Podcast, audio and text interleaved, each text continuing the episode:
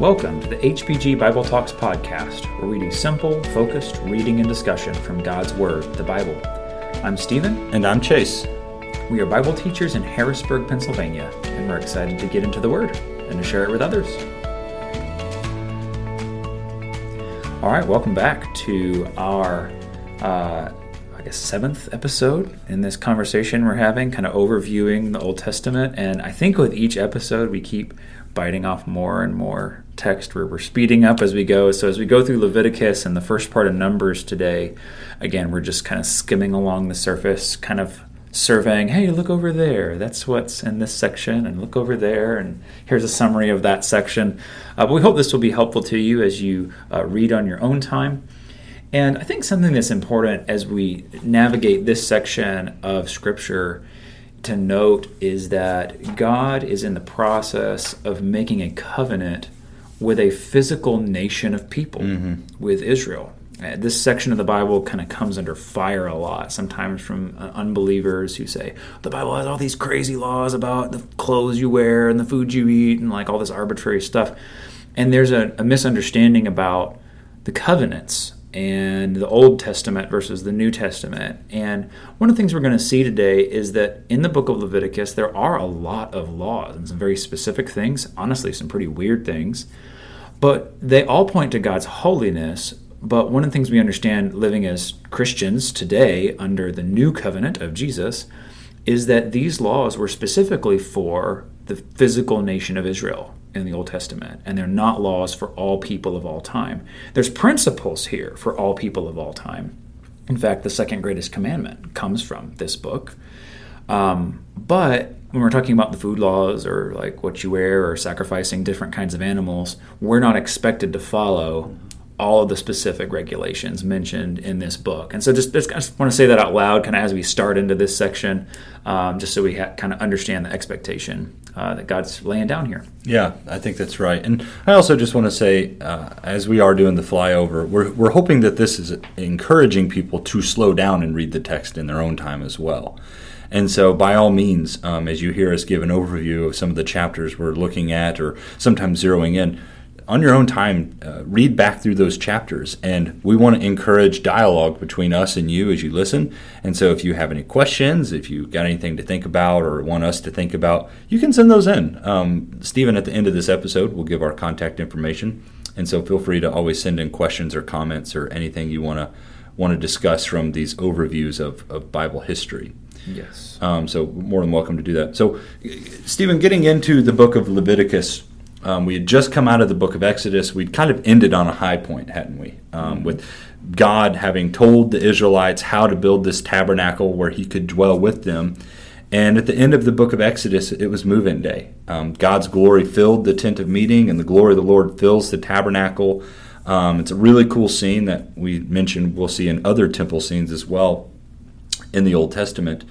And then we move into the book of Leviticus. Um, and I think one of the first questions to ask is, is why is it called the book of Leviticus? Like, that's it's not really a word you see outside of Bible-y things. So where where does Leviticus come from here? Yeah, so if you look at the word, you see the name Levi mm. in the book Leviticus. And a lot of Leviticus is going to have to do with regulations and laws surrounding the priesthood of Israel.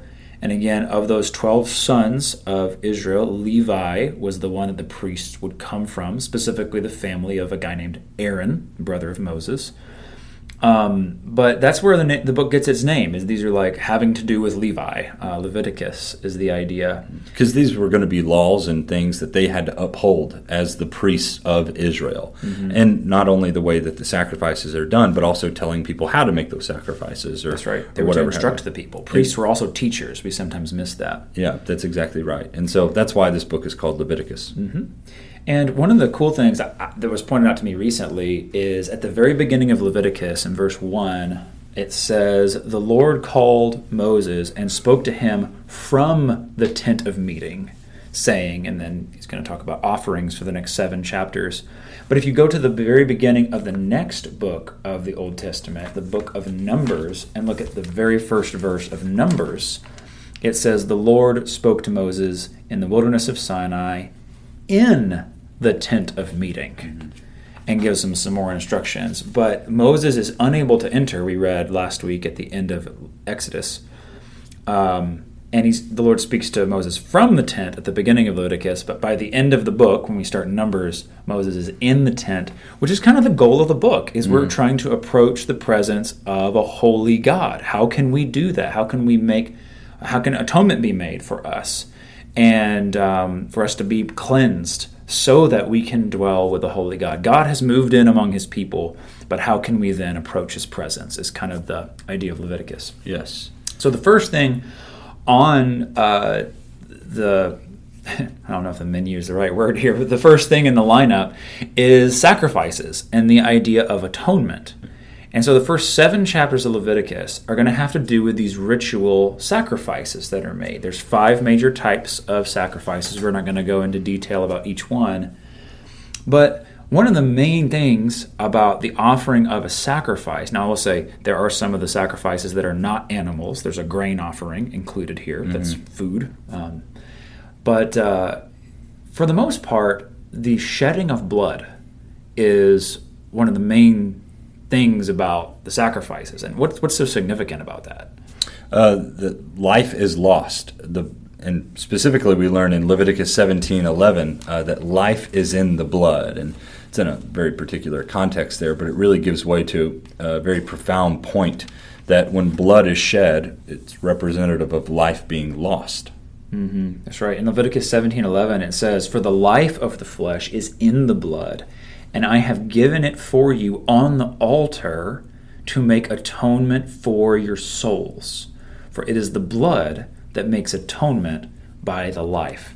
Uh, we've seen a few sacrifices happen in the book of Genesis and Exodus, but it's never been like spelled out as yes. clearly as it is in Leviticus. Like, this is why you're offering yes. an animal and the blood is being shed. This goes right back to the garden uh, when God gave them the one rule, don't eat of the tree, and the day you eat of it, you will surely die.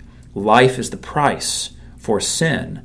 And so when atonement is being made, blood being shed, life being spilled, is the idea of, okay, death is the penalty for sin. Death has to happen for there to be forgiveness of sin. Sin is covered, which is the idea of atonement. Um, it's paid for by this blood. Um, so that goes back to uh, the very beginnings of the fall. And again, as we're reading through this story, that's where we're going with all this, yes. is, is, is reversing the effects of the fall and looking to how can God forgive us. I think that's a great way to put that because, like you said, we see many sacrifices in Genesis and in Exodus, um, starting with Cain and Abel. You know, we see some of the sacrifices that they were making, and some of the, one of them was well-pleasing to God, the other was not. Um, working all the way through to Genesis twenty-two, where Abraham is sent to sacrifice his son Isaac, but he stopped at the last second. And you see atonement, but you don't really see it spelled out, like you said. I mean, in fact, you even see kind of like the substitution stuff going on. Instead of Isaac being sacrificed, there's going to be this ram caught in a thicket that's going to be sacrificed instead. And so if you're someone that's read the biblical text for the first time, you're kind of going, okay, so like this God wants sacrifices. He wants us to be sacrificing for him, but what does it do? Like, why are we doing it? Leviticus meets us and tells us, here's why you're doing it. Mm-hmm. Um, and so I think it'd be helpful just to kind of read the very first one that's talked about here in Leviticus. Leviticus one, um, we'll pick up in verse two. God said, "Speak to the sons of Israel and say to them, when any man of you brings an offering to the Lord, you shall bring your offering of animals from the herd or the flock. If his offering is a burnt offering from the herd, he shall offer it, a male without defect. He shall offer it at the doorway of the tent of meeting, that he may be accepted before the Lord. He shall lay his hand on the head of the burnt offering, that it may be accepted for him to make atonement on his behalf. He shall slay the young bull before the Lord, and Aaron's sons, the priests, shall offer up the blood and sprinkle the blood around on the altar that is at the doorway of the tent of meeting. He shall then skin the burnt offering and cut it into pieces. The sons of Aaron, the priest, shall put fire on the altar and arrange wood on the fire. Then Aaron's son, the priest, shall arrange the pieces, the head and the suet over the wood, which is on the fire that is on the altar.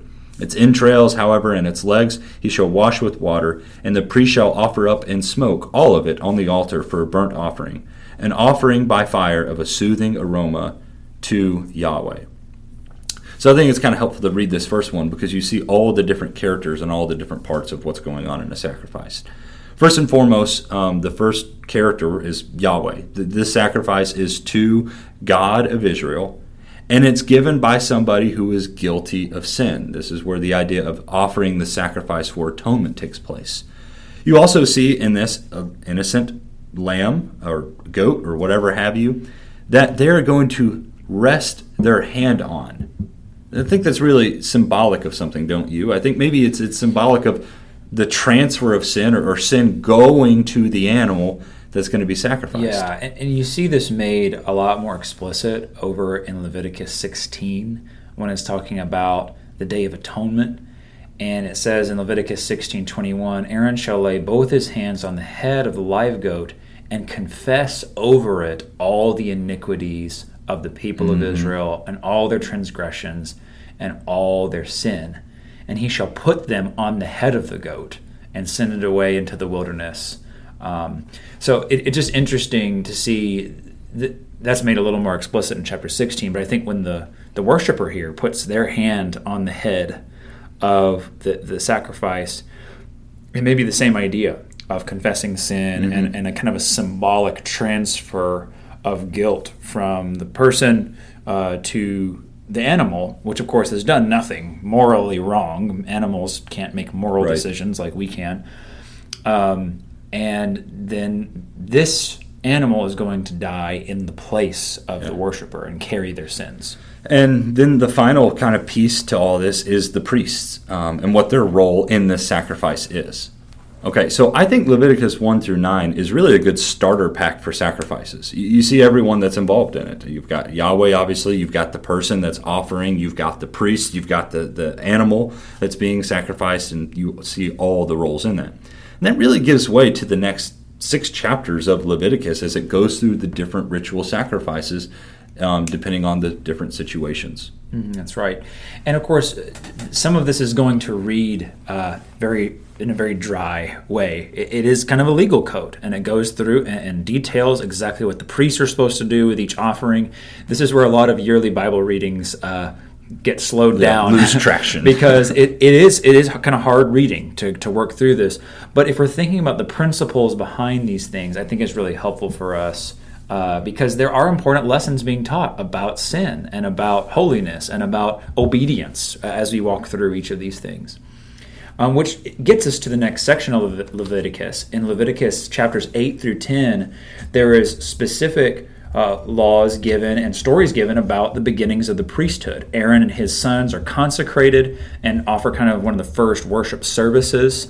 Um, and it goes well at the beginning, but then there's this famous story in Leviticus chapter ten in which two of Aaron's sons, Nadab and Abihu, Uh, decide they're going to take things into their own hands. Um, and after the Lord has accepted a sacrifice at the end of chapter nine and consumed it with fire from heaven, uh, read with me in Leviticus ten and verse one. It says, Now Nadab and Abihu, the sons of Aaron, each took his censer and put fire in it and laid incense on it and offered unauthorized fire before the Lord, which he had not commanded them. And fire came out from before the Lord and consumed them, and they died before the Lord. Then Moses said to Aaron, This is what the Lord has said. Among those who are near me I will be sanctified, and before all the people I will be glorified. And Aaron held his peace. So this is a very sobering account of, I mean, two people who knew better, had been given instruction about exactly how to do the sacrifices, deciding to not just totally do their own thing, but not get the fire from where they were supposed to. And the details are not given. It just says they offered strange fire or unauthorized fire, which the Lord had not commanded. And this is where we start to see God is not messing around here. Mm-hmm. He wants to have a relationship with his people, but it's on his terms. He's God, and they are, you know, benefiting from him, but they're also his servants, and they can't just approach God in whatever way they feel like, whatever seems best to them. The same is true for us, even under the new covenant. So Nadab and Abihu, this is one example of God using um, someone's sin and folly, and he makes an example of them before uh, the other priests and kind of says, hey, listen, you don't mess around with me and, and do something that I did not command you to do. God doesn't have to go down the line and say, well, this is what I want, and don't do this and this and this and this and this. Once he tells you, hey, this is what I want you to do, that prohibits the other things. Mm-hmm. And if we're not careful with how we handle the will of God and his instructions that are given to us plainly, uh, God takes that seriously. And so this is a sobering account of uh, Nadab and Abihu. And I believe the Lord is consistent, but I also think it's not a coincidence that this happens when it does, and that it's recorded for us when it does. I mean, this is actually a pretty cool theme you can see throughout all of Scripture. When God lays down a law, someone breaks it, and then God makes an example out of them to say, hey, no, no, no, this this is not right. You, you need to follow exactly what I said. Mm-hmm. Um, and we saw the success they had back in the book of Exodus. Remember, we kept hint- or, uh, showing whenever God would tell them exactly how the tabernacle needed to be built, God would emphasize, this needs to be done exactly the way I said. And by the end of Exodus, it says that they built it to exactly the T that God said, and it worked. God moved into the tabernacle. He was pleased. So they've seen the pattern of the blessing that comes when they obey. Now here's an example of the... the curse that comes when disobedience occurs. Mm-hmm. And this needs to serve as an example to the many Israelites that would have witnessed or known that this happened, and it needs to serve as a witness to us as well, that God is holy. He expects us to serve him um, exactly the way that he said. And if we don't have a word from God on what to do or how to do something, maybe we should steer clear of it. Yeah, amen. So in the next section of Leviticus, Leviticus chapters eleven through fifteen, we have a section on ritual purity. And this is one of the famous sections with the food laws in it, uh, kind of the kosher laws of what animals they can and can't eat. Um, no bacon. Alas. Yeah. um, there's laws about purification. There's laws about skin diseases, specifically leprosy, um, and what they need to do, which Jesus, there's times where he cleanses lepers and tells them, all right, go to the priests and offer what they tell you, which is referring back to these chapters. Um, they were under the law of Moses and, yeah. and did those and things. There's also some really cool things. I mean, leprosy was seen as, and really in a lot of ways, was incurable. I mean, it was something that, that you were, it's almost a death warrant if you were to get something like that. And the Messiah comes on the scene and he's healing lepers. There's a whole lot more to say about that, but Leviticus thirteen and fourteen should impress us more with what Jesus is doing in the New Testament in Luke seventeen and in Mark one and other places where he heals lepers. Yeah, amen. Um, so uh, there's, there's laws about bodily fluids and some, some kind of awkward things in these chapters, but all of these have to do with the idea of ritual purity. And I want to be clear here that in this section, not each of these things was necessarily a sin. Um, to become ceremonially unclean by touching a particular type of fluid or by... Um, touching a dead body. Yeah, things like that. There, there's connections to these things that like make you ceremonially unclean, that you don't bring something into God's presence that represents death or represents uh, you know, disease or things like that. Um, but not all of this is like sin or not sin, because mm-hmm. some of these things are like... There's regulations about giving birth to a child. There's nothing sinful about giving birth to a child. Sure. But it does make you ceremonially unclean for a specific amount of time. And so that's just helpful to, to note as we go through, is it's not like, oh, it's a sin to have a baby, or like it's a sin to, you know, to touch this or that necessarily. Um, but these do make you ceremonially unclean, and there are procedures for cleansing so that then you can go to the tabernacle for sacrifices or go to the feast days or things like that. And, Stephen, is it fair to say in a lot of ways, like with the manna rules and the, some of the other things that they've already experienced, this is serving as a test um, of their faith and their trust in God if they will do things exactly the way that God said to do them? That's exactly right. And, I mean, this is detailed, and there's a lot to take in here and a lot of things that would have been probably pretty inconvenient for the people to do, but that would have been important to please God and say, yeah, we're going to keep these laws. We're going to do the ceremonial washings and uh, these kinds of things um, because God is holy. And these were constant daily reminders of cleanliness and holiness in every area of their life. So kind of the, the heart of Leviticus is in Leviticus sixteen and seventeen. There's actually kind of a, a symmetrical pattern in Le- Leviticus that leads up to this centerpiece of the Day of Atonement.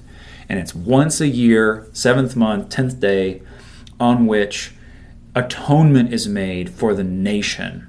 And there's a special sacrifice made. This is the one day of the year that the high priest can enter through the veil into the most holy place and sprinkle blood there. There's lots of different procedures that he would do to make atonement, first for himself and then on yeah. the part of the people. Yeah, I was about to say, he has to be pure and, and holy. Uh, verse four of uh, Leviticus sixteen, he shall put on the holy t- uh, linen tunic, and the linen undergarment shall be next to his body. He shall be girded with the linen sash and attired with the linen turban. These are holy garments. Then he shall bathe his body in water and put them on. So mm-hmm. like he has all of these like pure, holy garments, and then it's like, and take a bath. Like you, oh, yeah. you have got to be holy and clean uh, ceremonially and r- ritualistically as you walk in to God. I also like to point out that this Day of Atonement rule or law is handed out. It says in verse one, um, now Yahweh spoke to Moses after the death of the two sons of Aaron when they had approached the presence of the Lord and died. Everyone's on high alert at this point, I would imagine. They're ready to listen up and say, okay, all right. We got to get this right. We need to listen. We got to do it exactly the way God said. So one of the more important or one of the biggest laws that we see when it comes to sacrifices comes right after Nadab and Abihu had died. Yeah, that's a great point. This chapter, in chapter sixteen, is also where we see the two goats um, offered, and in, offered in different ways. One of the goats is offered as a sin offering to Yahweh. And the other goat, this is where the priest would place both of his hands on the head of that goat and confess the sins of the people over it. And then the goat would be released out into the wilderness. And the idea is that now this sin-bearing goat is, is released out away from the camp, away from the people, um, and taken care of, that the sin problem is carried far away. So there's different ways that sin is symbolically being taken care of in these pictures. One is that through the, the shedding of the blood of the of the one goat, and then through the sending out of the other goat. Uh, this is traditionally called a scapegoat, so if you've ever wondered where that term comes from, it's from Leviticus sixteen, uh, depending on your translation.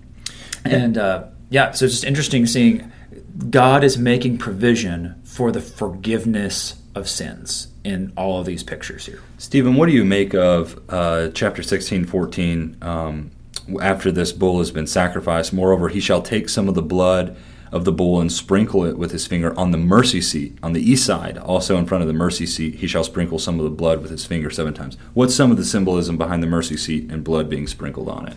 Yeah, I mean, this is the place where atonement is made. The idea of the mercy seat is the idea of like a mercy maker. Um, it's the idea, actually, in the New Testament, it's a fancy word, propitiation. Yeah. And uh, if you come across that word, just think of a mercy maker or a place of mercy. And um this was a special place. Uh, again, the high priest just goes there once a year. It's kind of the lid of the Ark of the Covenant. It's called the Mercy Seat. It has these two cherubim. And it's representing as close as you can get on earth to God's presence, at least symbolically. God is everywhere. But um, this is where the blood is sprinkled. There, there is uh, blood that has been shed to make atonement, and it is offered up there, sprinkled on the Mercy Seat. And God sees the blood and says, okay, this has been paid for. Uh, a death has occurred to for me to make atonement for sins. One of the important things to note about all these sacrifices and the blood of bulls and goats, we, we're going to find out that ultimately the blood of bulls and goats can never take away sin. Yeah, that's Hebrews ten, right? All of this is a symbol mm-hmm. pointing forward to the blood of the only Son of God. That is the, what, what can wash away my sins? Yeah, nothing. Nothing. But the blood. But the blood of Jesus. So all of these sacrifices, all of these rituals are really just pointing us to the cross yeah, and the right. sacrifice that Jesus will make. And it's something John the Baptist understood. In John one, it records for us as John the Baptist sees Jesus, he says, behold the Lamb of God that takes away the sins of the world. Mm-hmm. Um, and so some really cool New Testament stuff uh, applies. Ultimately, all this is going to be fulfilled in Jesus Christ. That's right. So the Day of Atonement was kind of the spiritual high point of the year, mm-hmm. and we'll talk more about the calendar days in just a minute. Um, but in Leviticus eighteen through twenty, kind of coming down from the center of this um, symmetry, there's laws about moral purity in Leviticus eighteen through twenty.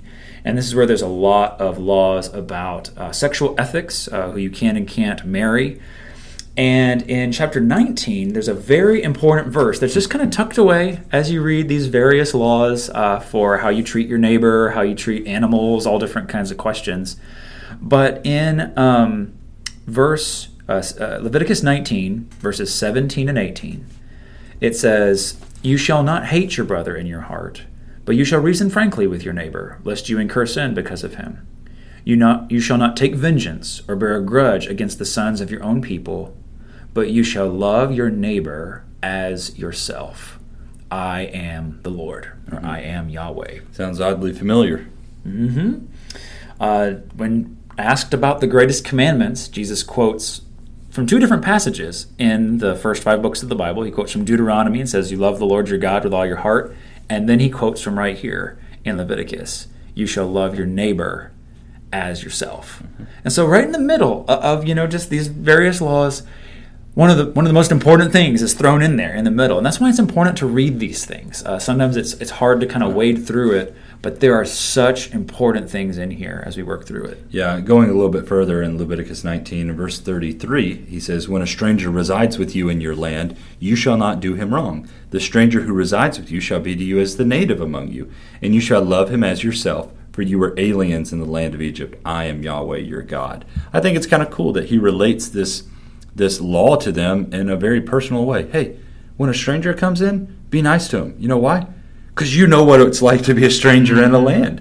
Um, and that's really where this idea comes, you know, treat others the same way you would want to be treated. That's right. Put yourself in their shoes. Um, empathy, sympathy, I can never remember which one it is. But, you know, think about being in where they are, and maybe you were where they are.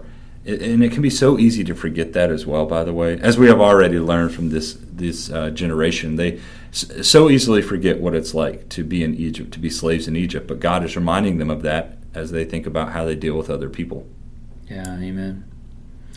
So there's a kind of a, a corresponding section next in Leviticus twenty-one and twenty-two about the holiness of the priest. And there's a variety of different uh, manifestations of holiness and cleanliness for the priests um, in these chapters. And um, uh, some more laws about the offerings that they're supposed to make and how they're supposed to do that.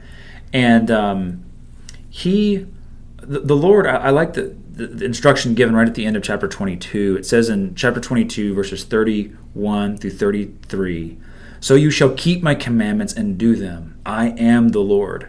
And you shall not profane my holy name, that I may be sanctified among the people of Israel. I am the Lord who sanctifies you, who brought you out of the land of Egypt to be your God. I am the Lord." Mm-hmm. And you'll find a lot of statements like that sprinkled throughout Leviticus about this is rooted in the character of God.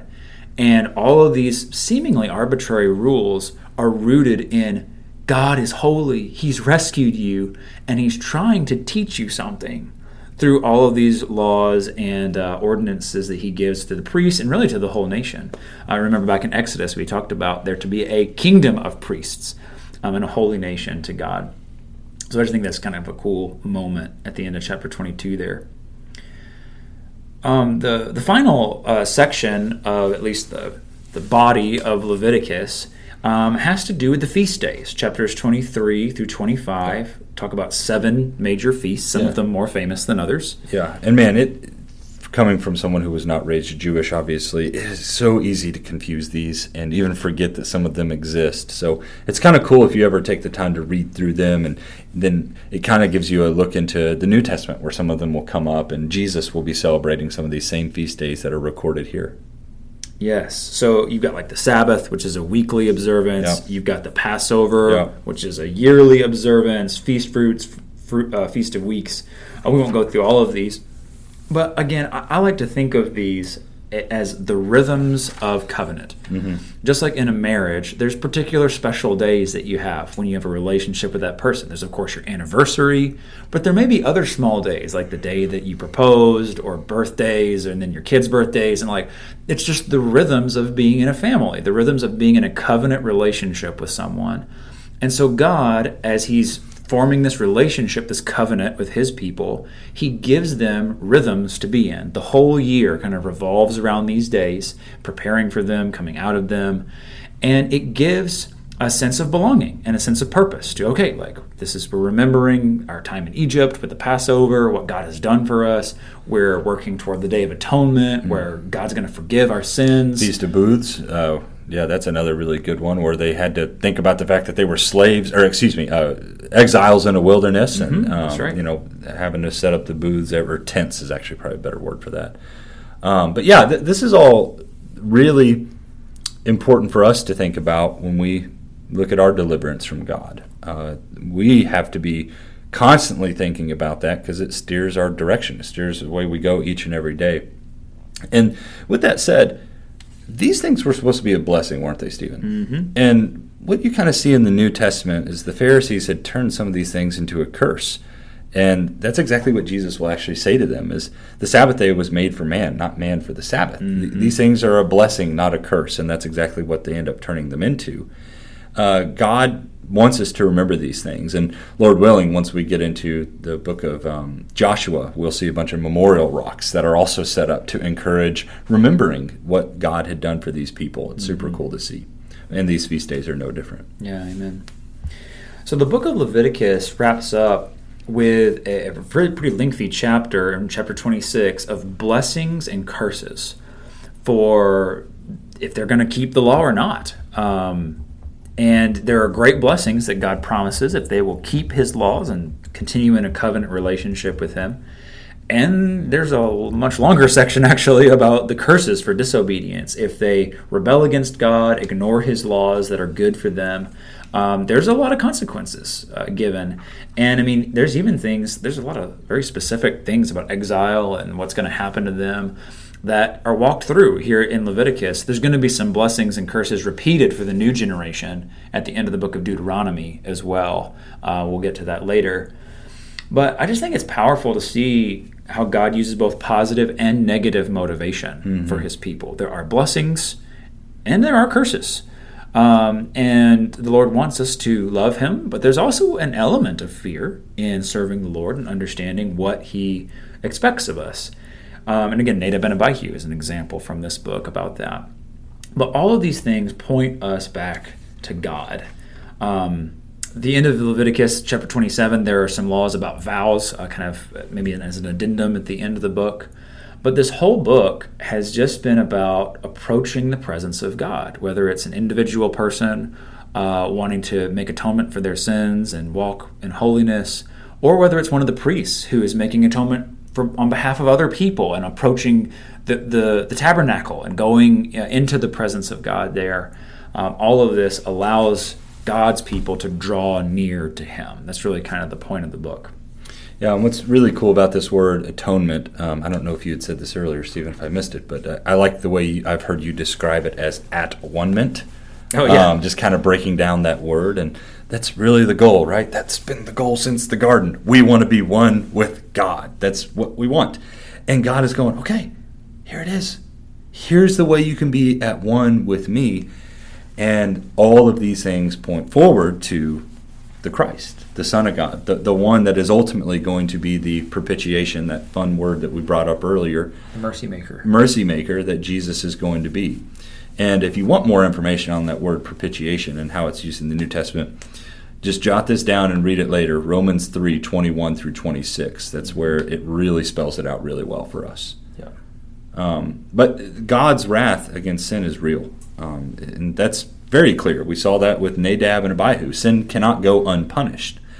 But on the other hand, God is a merciful God. He wants to forgive. He wants to have a relationship with us. These sacrifices, the ultimate sacrifice, Jesus, is the perfect way that, as Romans says, God is able to be both just and the justifier. He is able to give us the gift that will suffice and satisfy the wrath of God towards sin, as the sin of us is put on Jesus. So, beautiful things to see out of the book of Leviticus that all point to Jesus. Yeah, amen. So it's important to remember, like, we've got some narrative uh, sections kind of sprinkled in, like Nadab and Abihu and some different things that happen. But this whole time, Israel is camped at Mount Sinai. Uh, they came to Mount Sinai back in Exodus chapter nineteen, and the rest of Exodus, they're just camped there at the mountain. So and how many Moses years are we going looking up at and down? They spend, give or take, two years at Mount Sinai okay. receiving these laws. Moses is going up and down. Again, he spends like forty days on two of those trips. That's right. Like two months, almost three months, you know, just for those trips. And so there's a lot of stuff going on in the meantime. We breeze through this, um, and it's just covering big chunks of time. So they've spent almost two years at Sinai, and the book of Numbers picks up with Moses. Again, he's able to enter the tent now. He's That's got, cool. He speaks to God in the tent, verse one. But the first four chapters of Numbers are uh, going to be them getting ready to leave Sinai. The, the people are numbered. Uh, there's two numberings of the people. That's why the book is called the Book of Numbers. Right. Um, is there's a numbering at the beginning, a numbering toward the end of the book. And so uh, this generation is numbered and arranged, and God gives them marching orders. Uh, he gives them oh, how they're going to arrange when they camp, how they're going to be arranged when they march. The the Levites are subdivided into the sons of Levi, and they're given different duties with transporting the tabernacle. Because of course this is a this is a mobile building that they're going to tear down and build up. You know, every place that they go and camp, so that God can travel with them um, and, and uh, dwell in the midst of His people. By the way, these people are a lot of people at this point, aren't they? Mm-hmm. Oh, man, um, looking at Numbers one forty six, it would be. Even all the numbered men were six hundred three thousand five hundred fifty. I, I mean, like, that's the men. That's not all of them. Mm-hmm. I think it's safe to say they're over a million people at this point.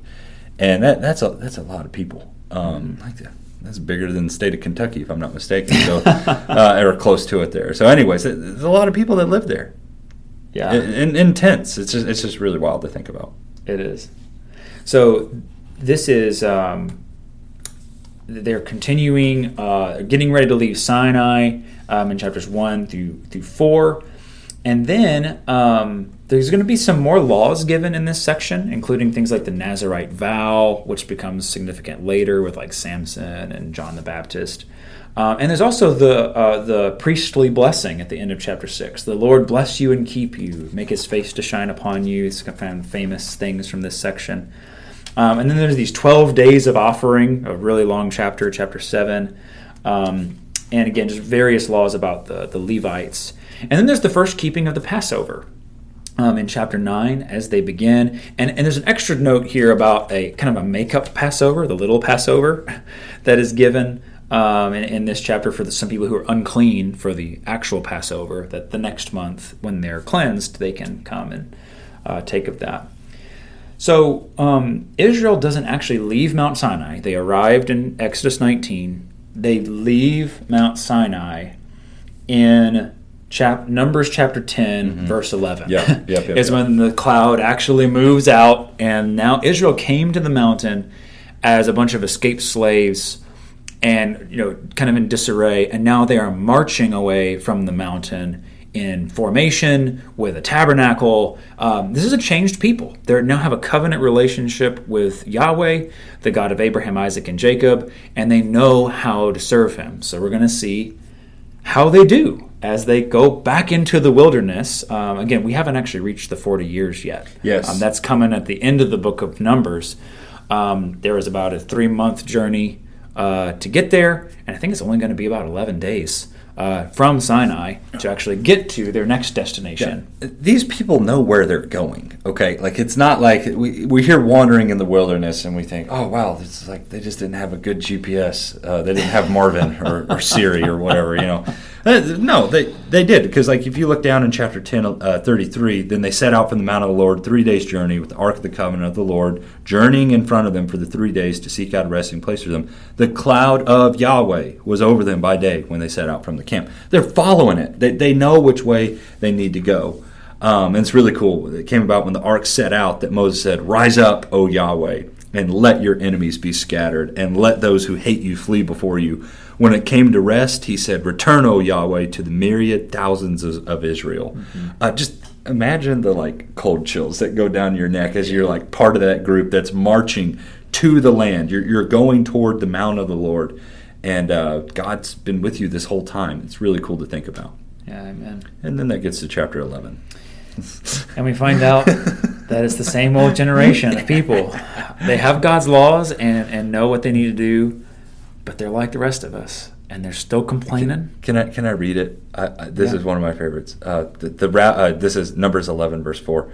"The rabble who were among them had greedy desires, and also the sons of Israel wept again and said, 'Who will give us meat to eat? We remember the fish which we used to eat free in Egypt, the cucumbers and the melons and the leeks and the onions and the garlic. But now our appetite is gone. There's nothing at all to look at except this manna. Okay, just a brief reminder. Manna was rained down from heaven from God, you know, like this. In the middle of nowhere. There's nothing to look at but this stuff that God gave me, you know. And again, laugh all we want at Israel here. The same thing. Oh, man. How many times have we been guilty of taking for granted something that is life-giving that God's given to us? Um, all the time we do that. Mm-hmm. And so th- let's be careful not to laugh at them too hard, but first look at ourselves and see that we do the same thing. We need to be careful. Yeah. So Moses uh, gets pretty discouraged, understandably, you know, after suffering with the people as he has. Um, and the Lord, uh, he makes intercession for the people. And God, um, he he helps Moses here. Remember, uh, Jethro gave Moses some good advice we talked about last time, where he has him delegate some of the authority. Um, the first time, they're on the way to Sinai. And now on the way out from Sinai, um, the Lord has Moses gather seventy elders who are appointed over the people. And um, they're going to help him uh, to bear the burden of leading this people, especially a people kind of as stubborn and rebellious as this generation is. Um, there's this interesting little story in here about Eldad and Medad prophesying in the camp. And uh, Joshua gets jealous on behalf of Moses and says, hey, they're doing this. And the Lord, you just see Moses here being so humble. Uh, I love in Numbers eleven twenty-nine, Moses said to him, are you jealous for my sake? Would that all the Lord's people were prophets, that the Lord would put his spirit on them.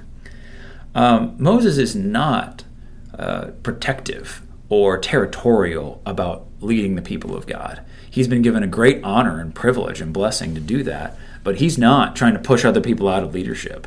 Um, so I just appreciate Moses' humility here. We're going to see that again in chapter twelve, mm-hmm. where Miriam and Aaron come up against Moses and say, oh, you're, you, we ought to be part of this as well, basically. And uh, it says in twelve three, now the man Moses was very meek, more than all the people who were on the face of the earth. Now, I think this is a later scribe, you know, writing this, not Moses writing about himself. But, um, man, the meekness of Moses in the face of just rebellion after rebellion after rebellion, in, in even on these, these short travels, uh, is just amazing to see how patient Moses is and how patient the Lord is as well with his people. Yeah, and so God, in this moment, um, he's obviously upset with Aaron and Miriam. He calls all three of them out to the tent of meeting. So they come out in verse four. You and, can see the parent calling the kids. Yeah, out. Exactly. Hey, come, come on out. Here. Come here. Stand right here. And in verse five, uh, then Yahweh came down in a pillar of cloud and stood at the door of the tent of meeting. And he called Aaron and Miriam. By the way, this is not like peaceful. This would be absolutely terrifying. That's kind of the point. And when they had both come forward, uh, God said, um, hear now my words. If there is a prophet among you, I, the Lord, shall make myself known to him in a vision. I shall not speak with him in a dream. Not so with my servant Moses. He is faithful in all my household. With him I speak mouth to mouth, even openly and not in the dark sayings. And he beholds to the form of the Lord. Why then were you not afraid to speak against my servant, against Moses? So the anger of the Lord burned against him, and he departed. And when the cloud had withdrawn from over the tent, behold, Miriam was leprous, as white as snow. As Aaron turned toward Miriam, behold, she was leprous.